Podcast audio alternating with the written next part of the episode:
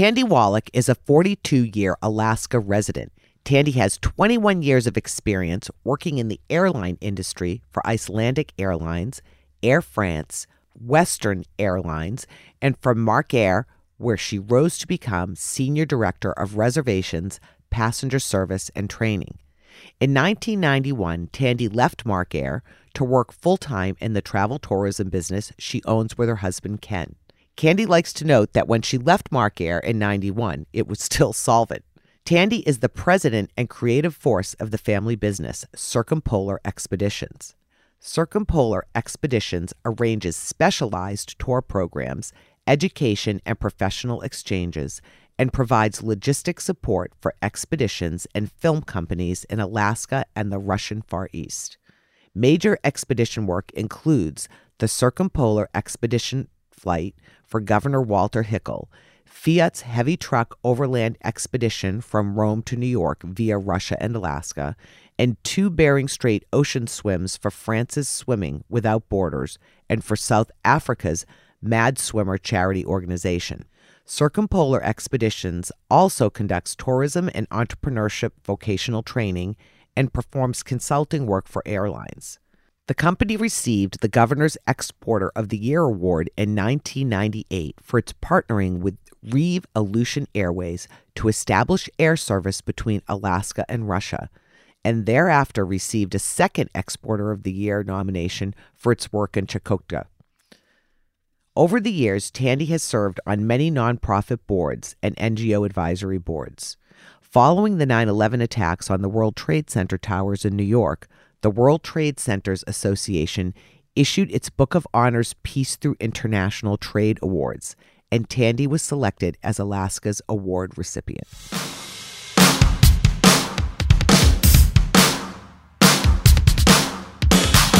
Welcome to the Daughters of Change podcast. I'm your host, Marie Sola. Each week, we'll be bringing you stories from around the globe of the women and girls who are changing the world, each in their own unique way.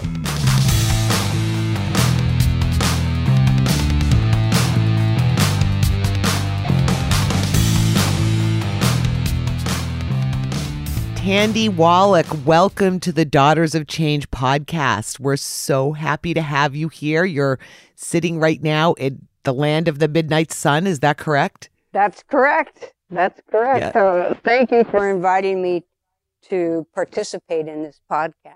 You you are an amazing woman. You've done some really cool things. So our listeners are in for quite a treat today.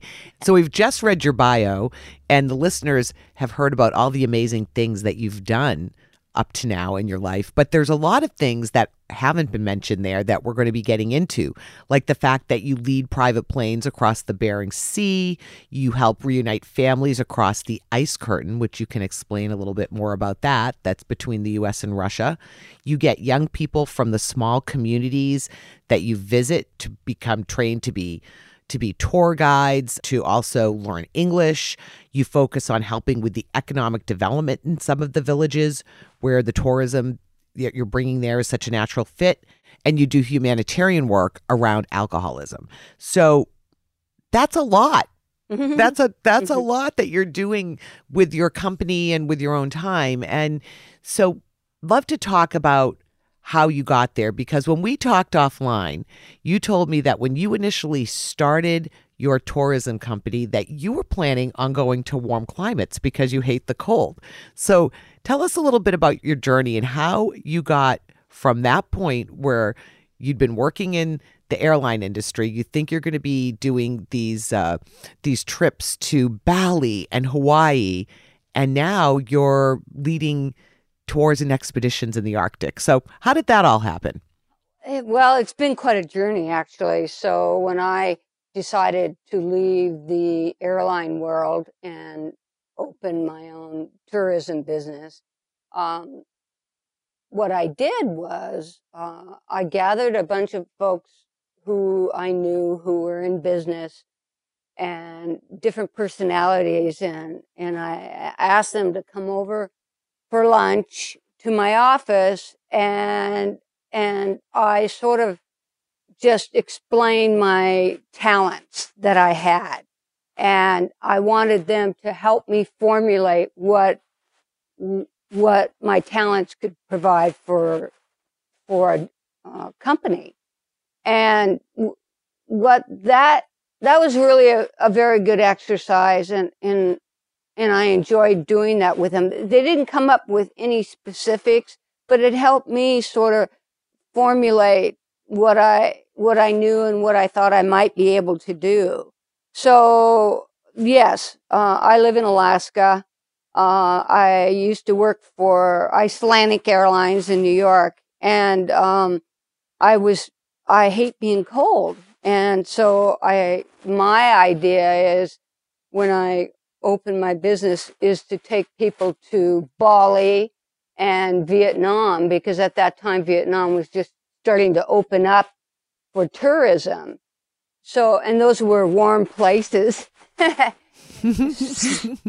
so what came knocking on my door was Russia. Uh, Aeroflot was just starting to fly into Alaska and, and the U.S. and um, they came knocking on my door and asked me to do some marketing for them. So I thought, okay, I'll do that until my Bali business picks up. So one day I was out at a reception at the airport and I really didn't I wasn't really happy to be there. That didn't excite me to be doing another reception for an airline. And so I was just standing there waiting for things to happen. And I thought, okay, get out of myself, get out of myself and, and talk to somebody. So I turned to this uh, man, this older gentleman who was standing next to me. And I asked, I said to him, I go, hi, how are you? just to get a conversation going. Well, uh, that conversation uh, changed my life. it really did. Wow. Because this man was a retired airline navigator and he was working at a, an organization for the governor of Alaska. And it was about aviation in the Arctic. And so anyway, we had a beautiful conversation about his work with SAS and my work with the airlines and everything like that. So that sort of got me out of that, you know, sort of low mood and to finish doing the reception. Later that day, he called me and asked me to join uh, an organiz- this organization and to be part of an aviation advisory board. So, uh, you know, um, nobody was calling me about Bali or Vietnam. So I thought, okay, well, maybe I'll just go and do this. And so I went and did that. And, you know, all the airlines, because we had a lot of airlines here in Alaska, international carriers. Uh, and so we were brainstorming about aviation in the Arctic. And why is there such limited service uh, between um, countries and and cities? And so anyway, um, what came out of that little committee was that the governor wanted to do a demonstration flight uh, around the world in the Arctic, and so I was working with him, and then uh, to do all the logistics for this whirlwind of a trip, seven days uh, around the world in the Arctic, 15 cities. And it was going to be led by the governor and his wife. And so it seemed like all the other people on that committee sort of fell away and it was just me and him doing it. And uh, it was sort of exciting to, to plan such a trip. But when I would get overwhelmed with that, um, I would break it down into a simple format that, okay, it's just one city. And what do you need in one city? We arrive, we need transportation, we need food, we need some kind of uh, tour, and then we need to get back on the plane and fly to the next city. So I just broke each 15 cities down to one city at a time and tackled that. And uh, I remember going with this wonderful Norwegian man uh, around um, and promoting this this trip. And um, I remember one time when we were uh, at a reception, just talking about the trip, and it was easy to talk about this thing in theory. You know, yeah, we're doing this. Yeah, we're going to be doing this, and and everything. And then one day, somebody faxed in an uh, application form with a deposit for the trip. And I said to myself, Oh my God, they believe me. And I guess I'm going to have to really do this. And so that I overcame that insecurity of not being able to do it. And so the end result was that we, we chartered a 727 from an Alaskan airline here and we went to 15 cities around the world with a group of 80 people from many different countries. And uh, it was fantastic. It all worked out. So that was sort of the beginning of it. And then, you know, my mentor, as I told you that funny little story, and I'll tell it again, is that what he told me was that the, it's the young people who want to go to Bali and Vietnam and lay on the beach but they don't have any money. And he said, Tandy, stick to the Arctic because these people don't have the beautiful bodies to lay on the beach. They wear big puffy coats and they want to come to the Arctic and they want to learn something. And the important thing, Tandy, is they have money. And so it sort of switched me around and he helped me get connected with other types of expeditions and so now, now I'm this Arctic sort of specialist. And it's not what I wanted to be, but uh, it's what came knocking on the door.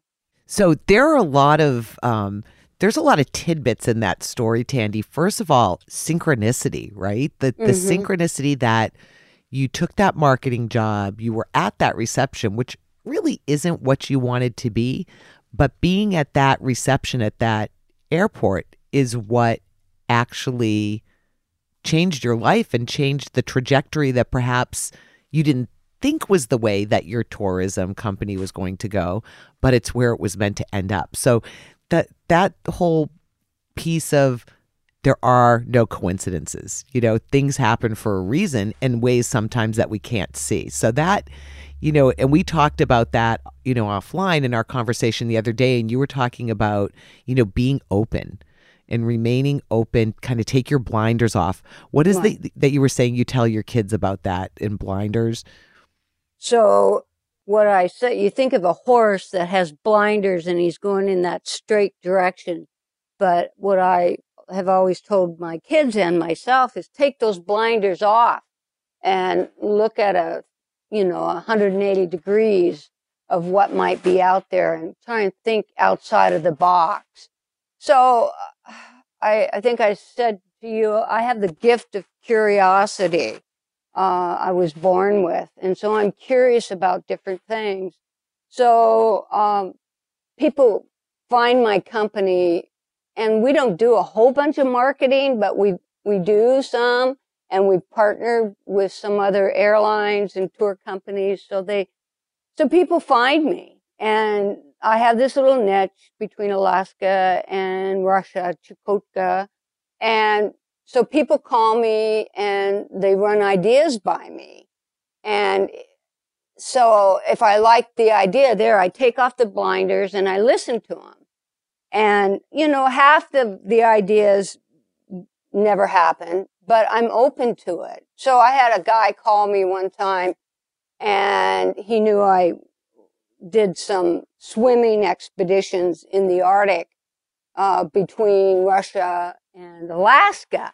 And he wanted to uh, do a swim in the Arctic for a foundation that he was find he had founded some disease that his son had and had died from. And so he was doing this promotion for that foundation. And so I listened to that. Okay, you want to swim? Okay, now when do you want to swim? And he goes, I want to swim in October. And so I said to him, I said, you know, October is winter in the Arctic and there's ice between that. So that's not a very good time to swim. So it would be better in the summer. And he goes, Oh, okay. So I asked the man what kind of training he's doing and he said he's been swimming in his pool and I, and I said the Arctic is a completely different environment and it's very, very cold. And in October, there's ice and it could be frozen all the way along. And also there are walrus that you have to watch out for.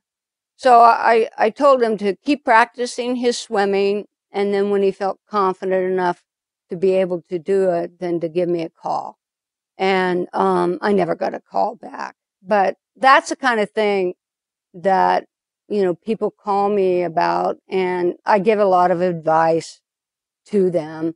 Um, and sometimes it works into a project that, that I would like to be involved in, and sometimes it doesn't. So, I mean, I had a couple from Pennsylvania, I think it was, and, and they wanted to take a, a little tour. I did a four day tour from Alaska over to Russia and, um, charter a plane and, and they go over and spend time in, in a bed and breakfast over there. So anyway, these people called up and, and said they wanted to do it. And so I try and feel them out a little bit just to see what kind of people they are. And they said, well, you know, we're driving from Pennsylvania to Alaska. And I go, oh, okay. So are you camping along the way? And they go, oh no, we don't, we don't camp. And, and so then I, you know, I said, well, what kind of vacations do you guys take? Just trying to ask probing questions to find out if this would be a good fit for them. And they go, well, we're sort of beach people. oh. And uh, I sort of said, well, you know, you might not really like going to Russia on my tour, but on your way, if you get to Ohio or something and you feel like you want to do one of our tours, then give me a call. And, um, and they never called me. So they're swimming with the guy, they're swimming yeah. with the other guy in Florida in a pool right now. but you're open, you listen. I mean, well, you never know yeah. what's going to what's going to develop into something, right? Well, I had here's a here's an interesting one. I had a woman call me up and she was a scientist and her specialty was artificial insemination of walruses in captivity. And uh, so she wanted to uh, go and meet up with uh, villagers who hunted walrus so she could talk to them because the information in the journals really didn't offer a lot for what she wanted to do. And so I remember that sounded interesting. I didn't know anything about walrus. I knew they were there, but I learned so much from, from her and then taking her to different villages and interviewing uh, native people about walrus and the way they lived and everything like that. And I remember sitting in a little village with some walrus hunters and elders. And she asked the probing question is, uh, when you see two walruses on the ice that are mating, can you explain to me what that looks like? And, and they were very, very quiet and then one of them said, when we come across walruses who are mating, we look away. And I thought, wow. how beautiful. You know, and he went on to say, this is a private act, just like in humans, and, and we look away. So we can't tell you what it looks like. And that just showed me the, the deep understanding that Native people have about their environment. As your company has grown, um, there's so much that you've been doing personally and with your company to give back. And a lot of that has been around helping people in the small villages that you visit. I know that you told me that you do a lot um, of training uh, with the young people, both in English and to help them to get jobs within tourism to be guides. And also, you do a lot with the economic development within those small um, villages and places that you visit. Talk a little bit about that. Well, as I um, started leading and doing logistics with my company here in Alaska and then in Russia, and then that trip around the world, just seeing the similarities of the countries in the Arctic and the people. And there's such similarities that people have who live in the Arctic. And I've had the opportunity for, with different projects to be able to go and visit small communities. And, you know, one of the things that I've been hired to do is to go to a, a village and evaluate the possibilities for economic development. And tourism is such a natural. And I mean, I remember when I was proposing this idea to the governor of Chukotka uh, that we do some training on tourism development. And he looked at me and he goes, well, why would anyone want to go to Chukotka?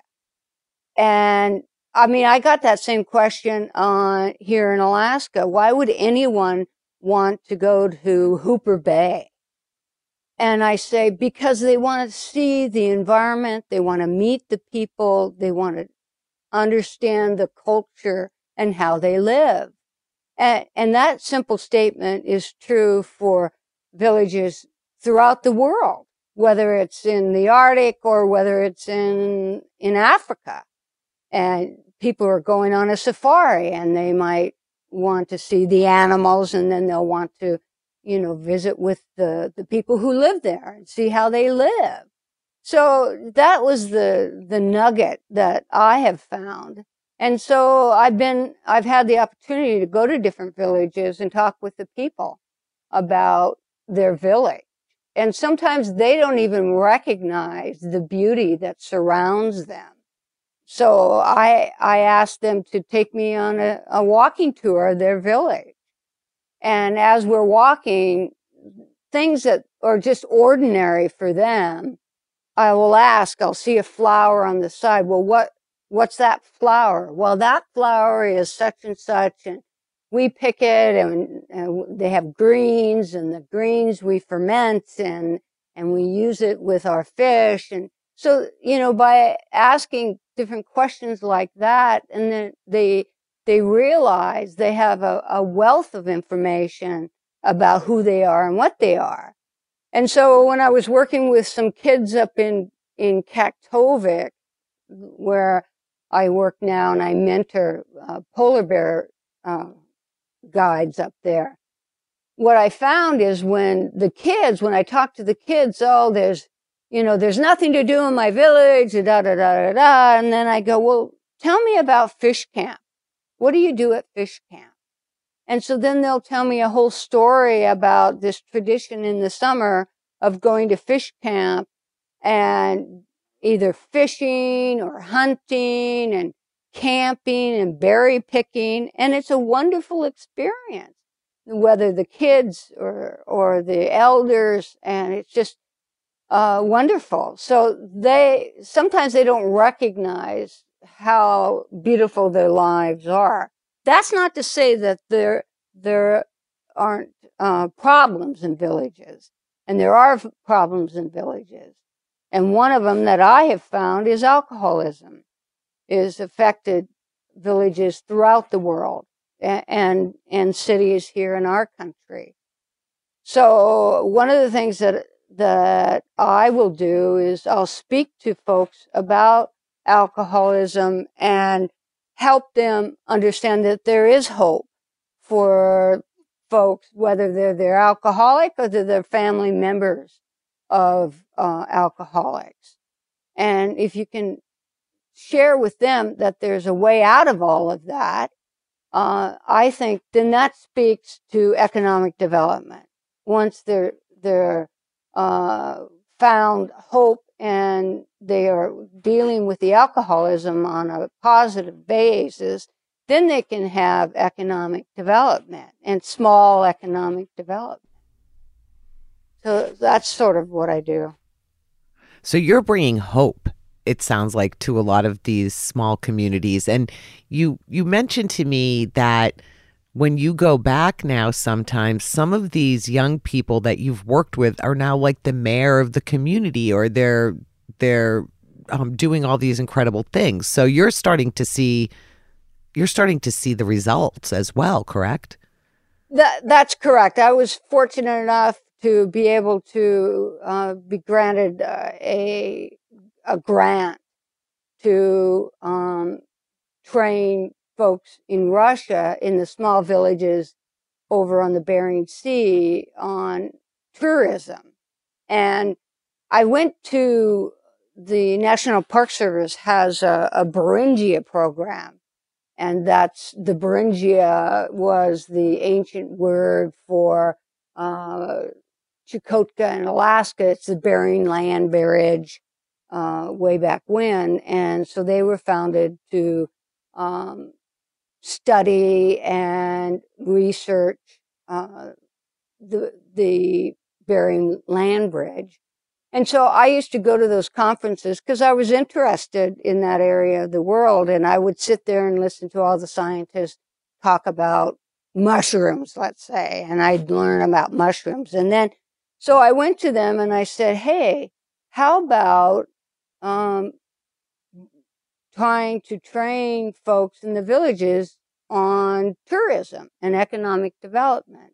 And they, they came back to me and they said, Oh, well, that's not really what we do, Tandy. We really do research with scientists and historians and linguists and everything. But I had read what their mission statement was. And so I quoted their mission statement back to them and I said, uh, isn't your mission, you know, to encourage and understand cultural development and, uh, and awareness? And they said, yeah. And I said, what, what a better way than to help villagers understand who they are and what they are and then have tourism as an uh, economic development. Well, anyway, the words came to me that day and and uh, they said they'd consider it and then they came back and they gave me a grant. So so that's what i did. You know i i brought people from all the villages um, up and down the coast over to alaska and trained them in how to be a tour guide and uh, made it simple for them. And, and then they went back but they asked me the same thing marie they asked me the same thing when I did a, uh, an, an, introduction, I asked each one of them to tell me why they're there and a little bit about themselves. And and one woman said to me, she goes, Tandy, why would anybody want to come to my village? And I said the same thing that I said to the governor. I said, they want to come and they want to meet you, Ludmila. They want you to sh- talk about your grandkids. They want to sit in your, your doma, your home and drink tea with you. And she looked at me very skeptically. And uh, so we did the training and she went back. And then that summer, I brought over some tourists and we went to those villages. And I have this wonderful picture of five tourists sitting in her house, in her living room, and with drinking tea. And she's explaining through a translator what her life is like. And it was beautiful because it came full circle. So now she's the mayor. She used to be the tourism director, and now she's the mayor of uh, of her village. And I'm going to be visiting her in a in a couple of weeks, bringing airmen over there and going to her house and having tea and have her talk about who she is and all that kind of stuff. So, I mean, so there's a new mayor in town. That there is. and she was trained by Tandy. Yeah. Yeah. yeah. I mean, the thing about it, I, I think, is that I just sort of hopefully inspire them to go back and look around uh, where they live and how how would you show off your village? You know, if you had a relative coming from Moscow to visit you, what would you show them? So, you know, tourism is not rocket science, okay? Uh, and and there is an art to tourism, and I I believe in that. I don't like fake tourism or that kind of a thing. And and the people who do good tourism uh, have a talent to be able to share with clients. I remember, you know, when Russia was started, that ice wall was melting, as you said. You know, we had this ice wall between Alaska and Russia, and we never thought of going, you know, further west into into Russia because of the ice wall. But then in the late 80s, that ice wall started to melt. And we started to look across the Bering Sea to who lived there.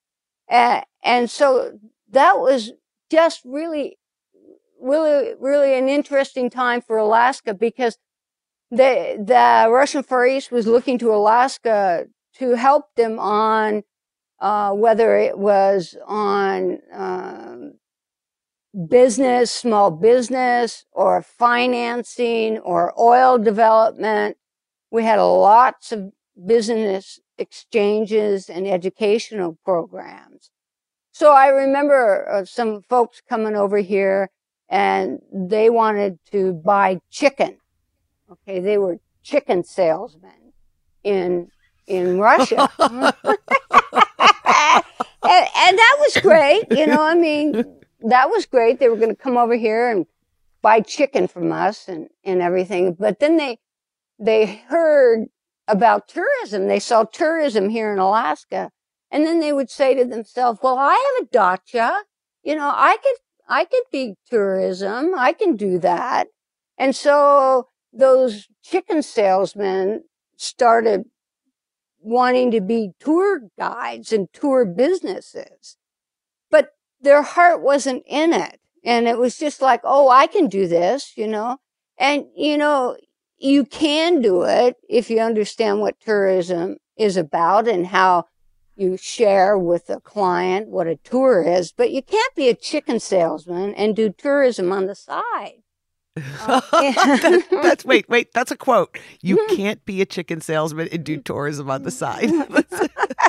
like that. So that so just about the the ice wall, um, because I know you've done some other things around that with reuniting families, but so that was actually a physical ice wall. That's not sort of a an analogy for the countries being separated, right? That that was a physical big piece well, of ice.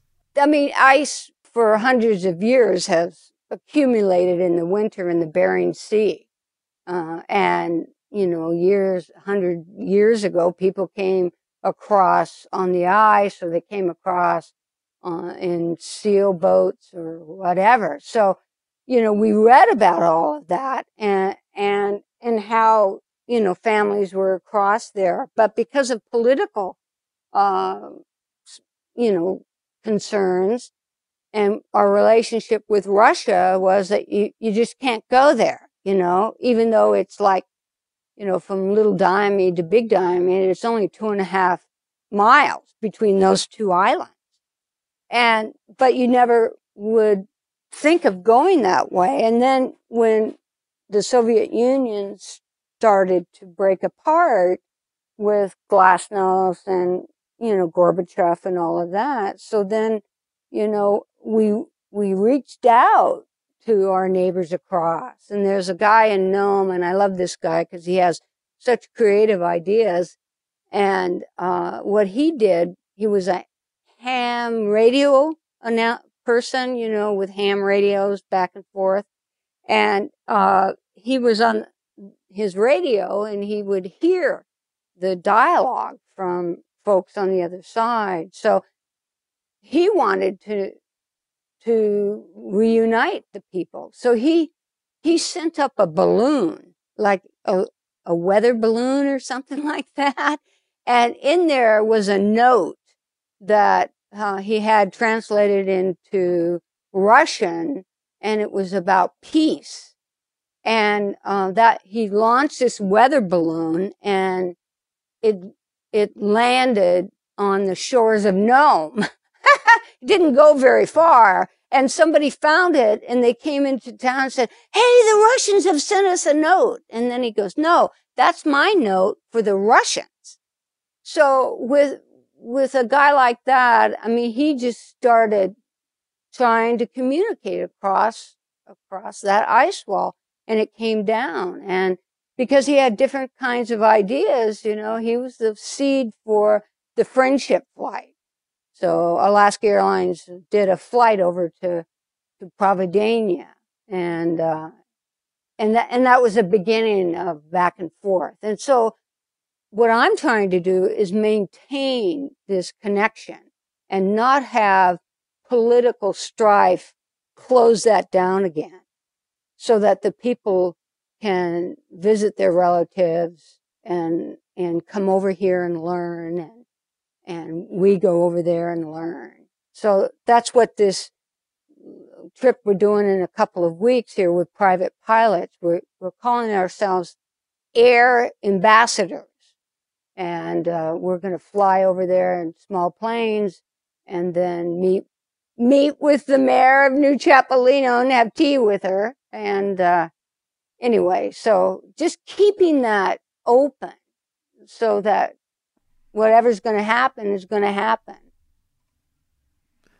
So that that's a figurative ice wall, and that and that separated families, right? Like in the Diomede, the, those yeah, two islands yeah. you were talking about. One's in Russia, one's in the United States, but there were families on family members on that were on either island, correct? Exactly, exactly. So for hundreds of years, families, uh, they would go across, it's only, like I say, it's only two and a half miles. So they would go back and forth and on Big Diomede now, uh, there, it's a military, uh, border control.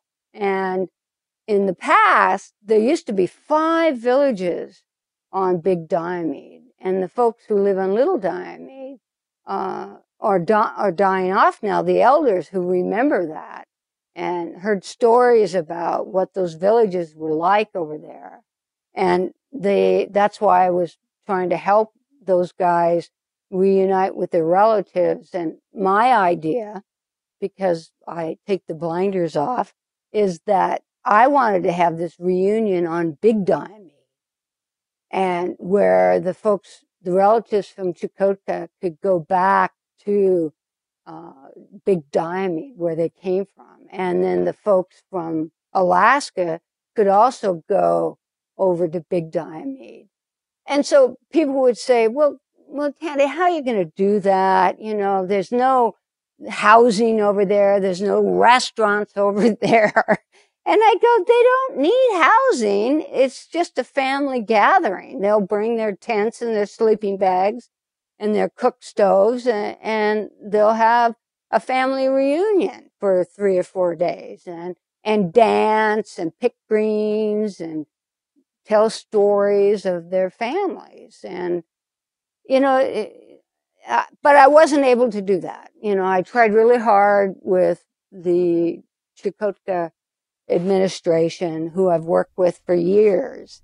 And they just said no, yet. You know, that's no in Russian. And I get that a lot. Yet. but, you know, it would not be hard. I mean, it's, it would be just like going on a camping trip, but there's huge barriers there. Huge, huge barriers to be able to do that because it's in Russia. So anyway, I, I wish that would happen someday and maybe it will. You know, the, the folks who live on Little Diomede, you know, they're out hunting walrus and everything like that, and they can't go across that border line, this invisible border between Alaska and Russia. And so somehow the walrus, they come over on the, the U.S. side and then they start hunting them. And then those walruses know that they can't come across that line. So they go back over into Russian waters. So. They're smart. They know. Yeah. I'm run away. Yes, yes, exactly, exactly. Well, Tandy, I have a, a, couple of other questions for you. But before I get to that, tell the Daughters of Change out there listening about the letter that you wrote to Mother Teresa. Oh, you know, I, I started my business in Russia and uh, I went to Russia to see what it was like, obviously. And I know this now that um, there was some bad water that I drank while I was in Russia. So I got, came back from Russia and about four months later, I started turning yellow and I didn't really know I was yellow, but people around me were telling me I was yellow. So what was happening is my liver was shutting down. And for some reason and the doctor just didn't know why it was happening. And I had to do a liver biopsy up here to see what was in there. And I was getting sicker and sicker and yellow and yellower. And yellow is not a good color for me. And uh, anyway, so I had to go down to Seattle and, you know, talk to a specialist and he was going to put me on a transplant list. And, and then sort of a miracle happened. I started to get better, but it took a long while for my health to come back. Uh, and to be able to do my business. Um, so when I started to get better, I was thinking, well, this is just a gift from God. I'm getting better here. And I started just reading different spiritual things and books about Mother Teresa. And so I read this one little book about her life. And it was one day when I was feeling really spiritual. So uh, I wrote her a little letter just saying that I really like the work that she's doing and I would like, how can I help? And so I sent that letter off and, um, I had a friend who loved Mother Teresa as well. And I asked her, I've written Mother Teresa and she's going to write me back and she's going to ask me to come to Calcutta. So I wanted to know if you wanted to go with me. And, and she said, yes, yes, I would. And I said, well, you have to shave your head and you'll, you know, be dressing in a, some kind of a loincloth. Um, are you willing to, are you willing to do that? And she said, yes. And so, uh, one month went by, I didn't hear anything. Two months went by and then three months went by. And then I got this little envelope from the, um, from Mother Teresa. And, uh, and in it, you know, I got it and I thought, I'm going to India. And what, what she said to me was, Dear Tandy, thank you. I've got the letter right here because I have it. So I, it reminds me. Dear Tandy, thank you very much for your letter. I believe in doing what is in our power, and that is to give our services where we are.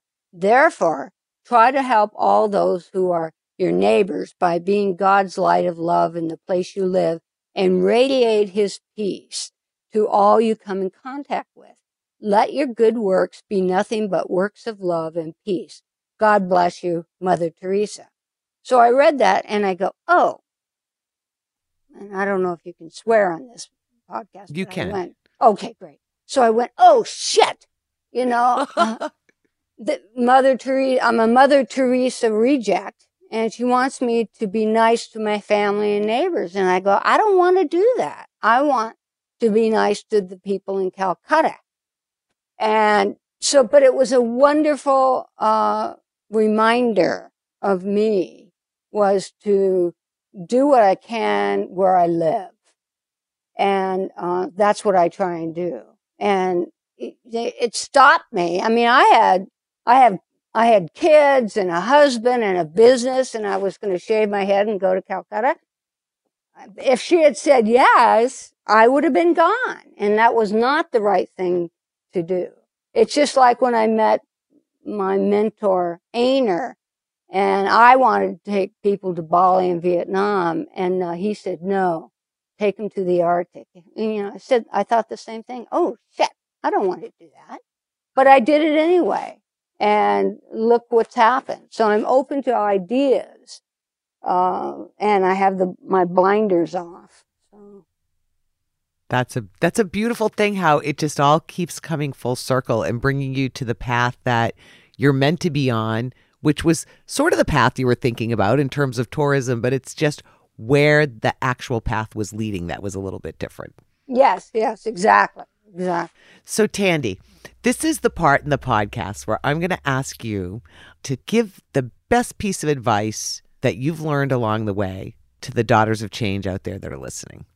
So, what I would suggest is to take the blinders off and think outside of the box and be open to possibilities that might come your way and think creatively because you never know what might happen or where it will lead you. You know, I, I remember early on in um, with my business, I remember you know talking with a friend and and she had said, you know, Tandy, if you if you plan your life out for one year from now, um, you would shortchange yourself on what you'd be able to accomplish.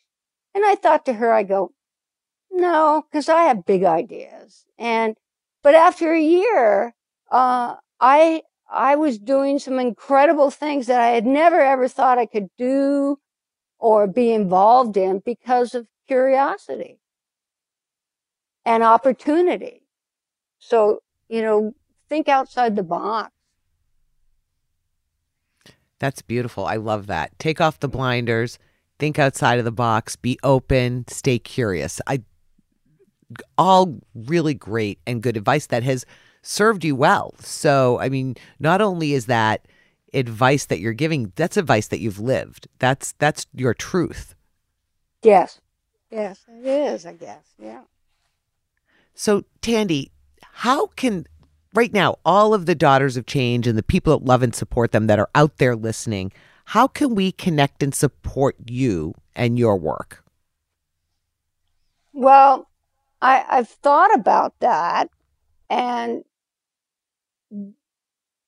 what came to mind is another passion of mine and it, it's related to you know alcoholism and dysfunctional in in towns and villages and all of that is that what disturbs me a lot is the homelessness that we have around the, around the world, quite frankly. And we have homelessness here in Anchorage and we have homelessness up in Nome, Alaska.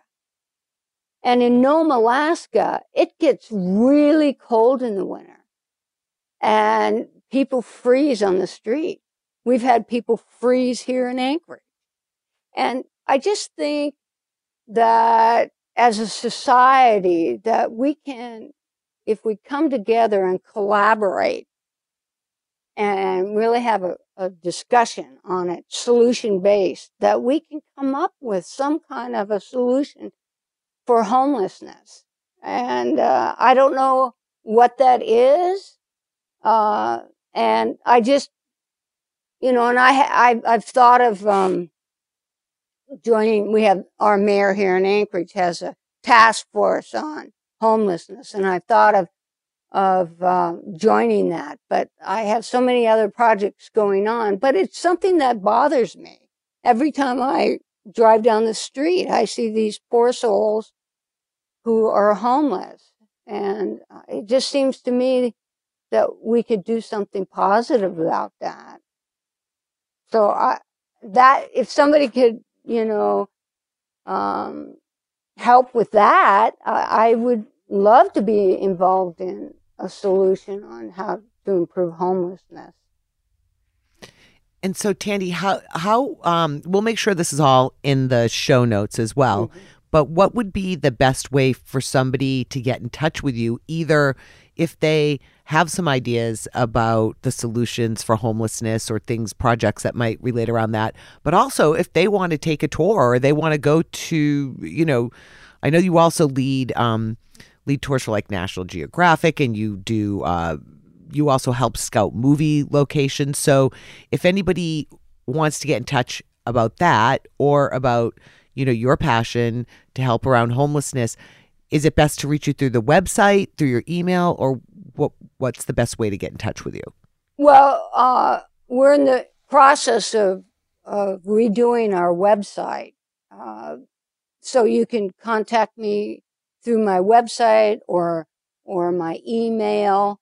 because we have a section on our website which it talks about humanitarian efforts. And uh, so, yeah, anybody can email me. Uh, I mean, I'd love to be part of uh, a discussion on how what can we do, how can we do instead of just complaining. That's that's the discussion I hear is the complaints, and uh, uh, I I understand, but let's do something positive. So, or if somebody wants to see what I call the third Alaska.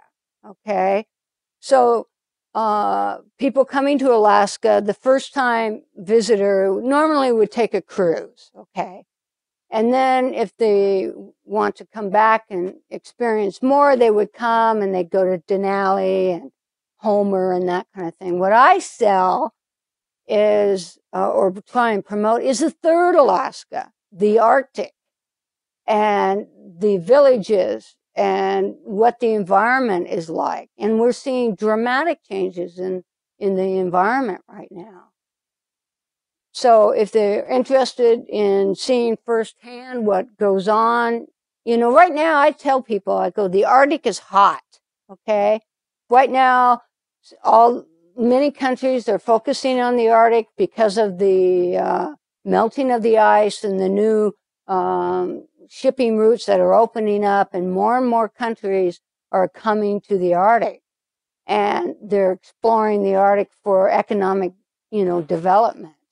So more and more people are coming, but sometimes when they come or companies are coming, they lose sight of the folks who live here and the impact that what they think is the best thing for the Arctic might not be the best thing for uh, a village of 200 people who are subsistence hunters. So I want them to have a voice and a seat at the table with all this dialogue going on about the Arctic.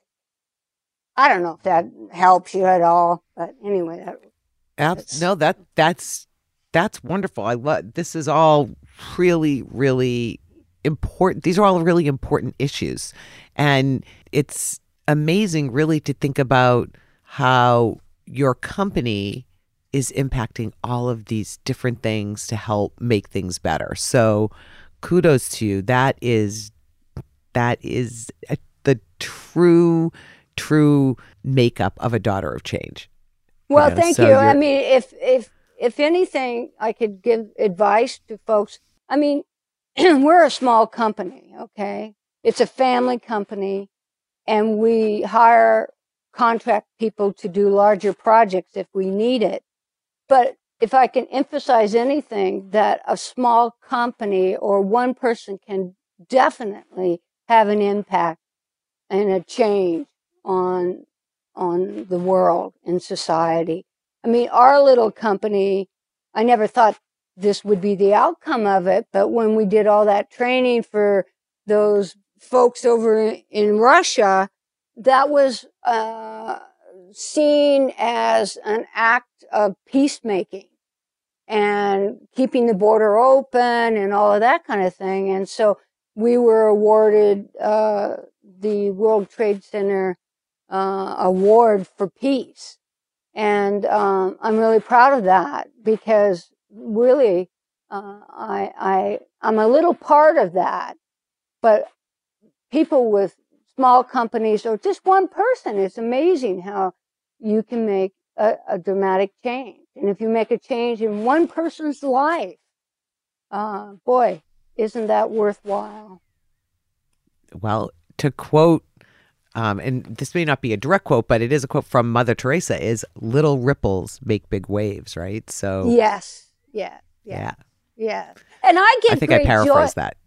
I I get great joy out of that. So I've been blessed with the opportunity to work with governor uh, around the uh, governors around the Arctic and the world, and and do big trade missions and expeditions for BBC and stuff like that. But you know what? I can tell you one little story that really makes me feel good is I, I had a, a, a woman call me up and she wanted to send her nephew on a trip to Russia and that he was sad because his wife had died and he's not a very experienced traveler and he's a little afraid and all this kind of a thing. And he didn't want to go for very long. So I asked him to come on down and I talked a little bit with him. And so I said, listen, you know, here's what I can do. I, I can put you on this plane and it's four hours to Russia and you can take 24 hours there while the plane goes off somewhere else. And then it'll come back and it'll pick you up and bring you back. And I'll have a guide and meals for that 24 hours. And he said, you know, I, I could do that. I could do that. So I talked to the crew, the pilots and the flight attendants and told them about this man who was doing this.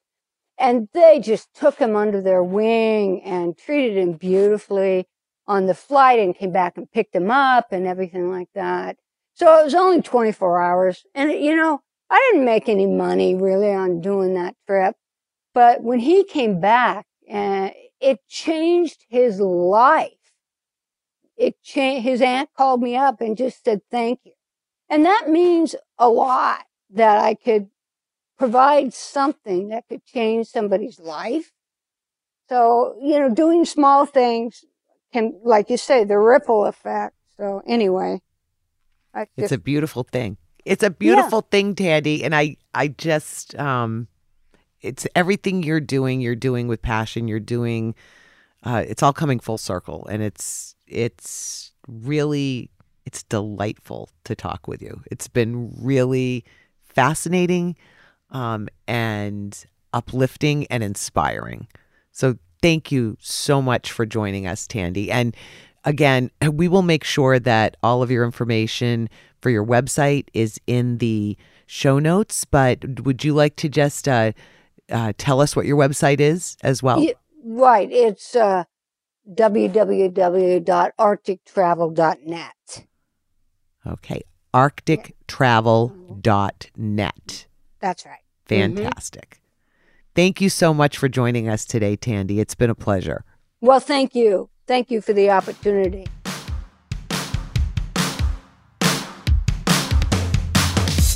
Thank you for listening to this week's episode of the Daughters of Change podcast. To learn more about today's guest or any of our previous guests, you can visit daughtersofchange.com forward slash podcast.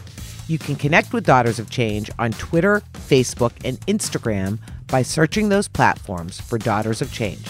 If you are a daughter of change yourself and would like to appear on the show, send me an email at marie at daughtersofchange.com.